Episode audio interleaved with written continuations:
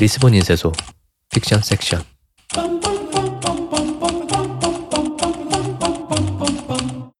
사환일기 1화 페이소스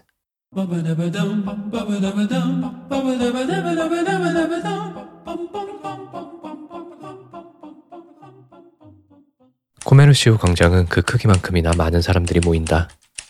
이 광장의 특별한 점은 테주강을 마주하고 있다는 점일 텐데 그 강마저 계획했다는 듯 강을 면한 광장의 한 면은 완전히 개방되어 있다. 마음만 먹으면 언제든 강으로 뛰어들 수 있을 뿐 아니라 누구든 이 광장을 통해 리스본 안으로 들어설 수 있다. 실제 과거에는 대서양을 건너온 배가 이곳 태주강에 도착해 정박한 뒤 광장의 입구에 있는 승리의 아치를 지나 리스본 시내로 향했다. 아치의 꼭대기에는 조각가 카멜스의 작품이 있는데 중앙에 있는 조각이 영광이라고 한다. 영광은 양손에 승리의 관을 들고 있고 관의 양쪽에 재능과 용기라는 이름의 친구들이 관을 머리에 박고 있는 모습이 보인다. 말하자면 이 승리의 아치는 이런 말을 하고 있는 것이다. 재능과 용기를 통해 영광의 승리를 얻은 이들을 위하여. 다소 거창한 메시지가 아닐까 싶기도 하지만 이곳을 지나는 이들의 기분이 좋을 수 있다면 문제될 것은 없다. 나 역시 처음 이곳을 지나 광장에 들어섰을 때 더할 나위 없이 기분이 좋았다. 재능이나 용기, 승리 같은 것은 주머니에 없었지만 말이다. 하지만 조금 과거의 일을 생각해보면 대서양이라는 미지의 바닷길을 돌아 다시 이곳에 들어온 이들을 두고 사람들은 이 정도의 칭찬을 해주고 싶었을 것이라는 생각이 들기도 한다.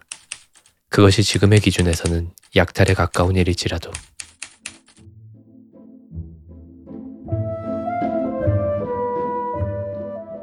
좋군요. 편집장은 기척도 없이 나타났다. 나는 별것 아니라는 듯 노트를 덮고는 의자를 돌려 앉았다. 뭐 시키실 일이라도 있으신가요? 편집장은 클립에 끼운 몇 장의 원고를 내게 건넨다. 새로 시작할 코너입니다. 죽은 자와의 인터뷰. 또 인기 없을 만한 코너가 생기는 모양이었다. 좋아들 할까요? 힘없는 한숨을 쉬며 원고를 받아들자 편집장은 예상했다는 듯 고개를 끄덕였다. 재미없어 보이나요? 저는 이런 건 잘 모르니까요. 빠져나가기 위한 회심의 답변을 하고는 인쇄기로 향하기 위해 몸을 돌렸다. 등 뒤에서 편집장이 말했다. 저도 그렇게 생각합니다. 그런데 왜? 아, 또 한 번 편집장의 함정에 빠져들었다. 편집장은 꼭 이런 식으로 새로운 코너를 점검하려 했다. 왓슨에게 이야기를 하면서 추리를 이어가는 셜록처럼 그에게 있어 왓슨은 바로 나였다. 페이소스가 있지 않습니까? 편집장이 말하는 제1법칙. 리스본 인쇄소의 모든 글에는 페이소스가 있어야 한다. 페이소스, 대강, 슬픔, 뭐 그런 것일 텐데 편집장은 항상 그것에 집착했다. 아무리 흥미로운 원고나 기획이라 하더라도 페이소스가 없으면 단호히 고개를 저었다. 나는 몇 번이고 요즘 사람들은 페이소스 같은 건 찾지 않을 것 같다며 밍밍한 의견을 냈지만 편집장은 아이가 손에서 사탕을 놓지 않는 것처럼 그것을 꽉 움켜쥐고 있었다. 물론 그것을 억지로 빼앗을 생각도 없었고 솔직히 말하면 별다른 관심도 없었다. 나는 그저 이 직장의 위치 때문에 이곳에서 일하는 것일 뿐이니까 그것도 임시로. 죽은 자와의 인터뷰. 몇 주 전에 이 원고를 들고 한 여자아이가 찾아왔어요. 흔히 말하는 Goth라고 해야 할까요? 그런 분위기의 아이였는데, 아, 아이가 아닐 수도 있습니다. 나이를 물어본 것은 아니니까.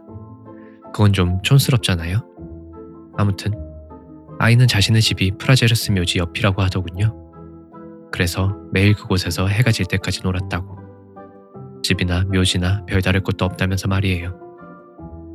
그러다 보니 이 사람, 저 사람 만나게 되었는데 알고 보니 그들이 다들 죽은 이들이었다는 거 아니겠어요? 남들은 쉽게 만나지 못한 이들을 만나서 이야기를 나누는 것. 그걸 잘하는 사람이 돈을 잘 벌더라는 걸 아이는 깨달았다고 하죠. 잘 나가는 토크쇼의 원리도 비슷하죠? 아무튼 아이는 그날부터 죽은 이들과 인터뷰를 하고 기록을 남겼다고 하더군요. 편집장은 이상한 데서 말을 멈추고는 이제 너의 차례라는 듯 나를 바라봤다. 그런데 페이소스는 어디에 있는 거죠? 좋은 질문이라는 듯 편집장은 손가락을 튕기며 말했다. 모든 멈춰버린 것에는 슬픔의 자국이 있는 법이죠. 편집장은 자신이 답하면서 뭔가 확신을 얻었다는 듯 몸을 돌려 걸었다. 그리고는 이상한 몸짓과 함께 몇 마디를 중얼거리고 문 앞에 섰다. 언제나 그랬듯 잘 부탁드립니다. 저렇게 예의 바를 건 또 뭐람? 나는 고개를 살짝 숙였다.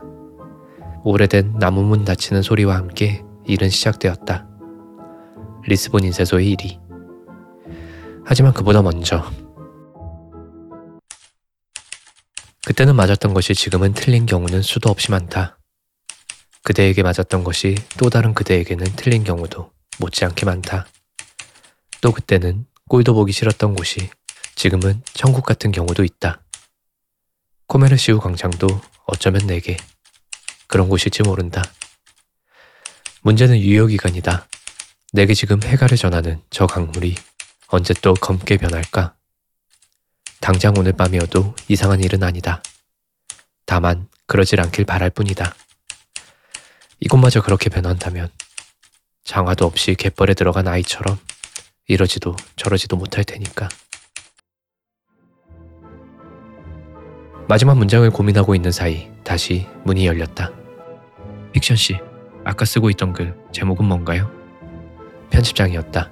언제나 곤란한 질문만 하는. 제목 같은 건 없는데요. 편집장은 동그란 안경 안에서 눈을 가늘게 뜨고는 말했다. 사환일기는 어떨까? 사환일기, 사환일기. 모던하고 나쁘지 않은데? 내 표정을 보고 편집장이 말했다. 나쁘지 않죠? 편집장은 이 정도 독심술은 별것 아니라는 듯 말하고는 다시 몸을 돌렸다.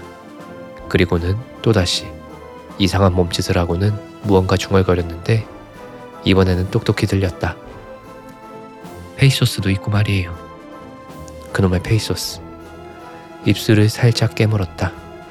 붉은 빛이 돌 만큼. 그러면서 노트의 겉장을 펼쳤다. 비어있는 줄에 아무렇게나 제목을 적어두었다. 사환일기. 생각보다 그럴싸해 보였다. 며칠 밤은 너끈히 견딜 만큼.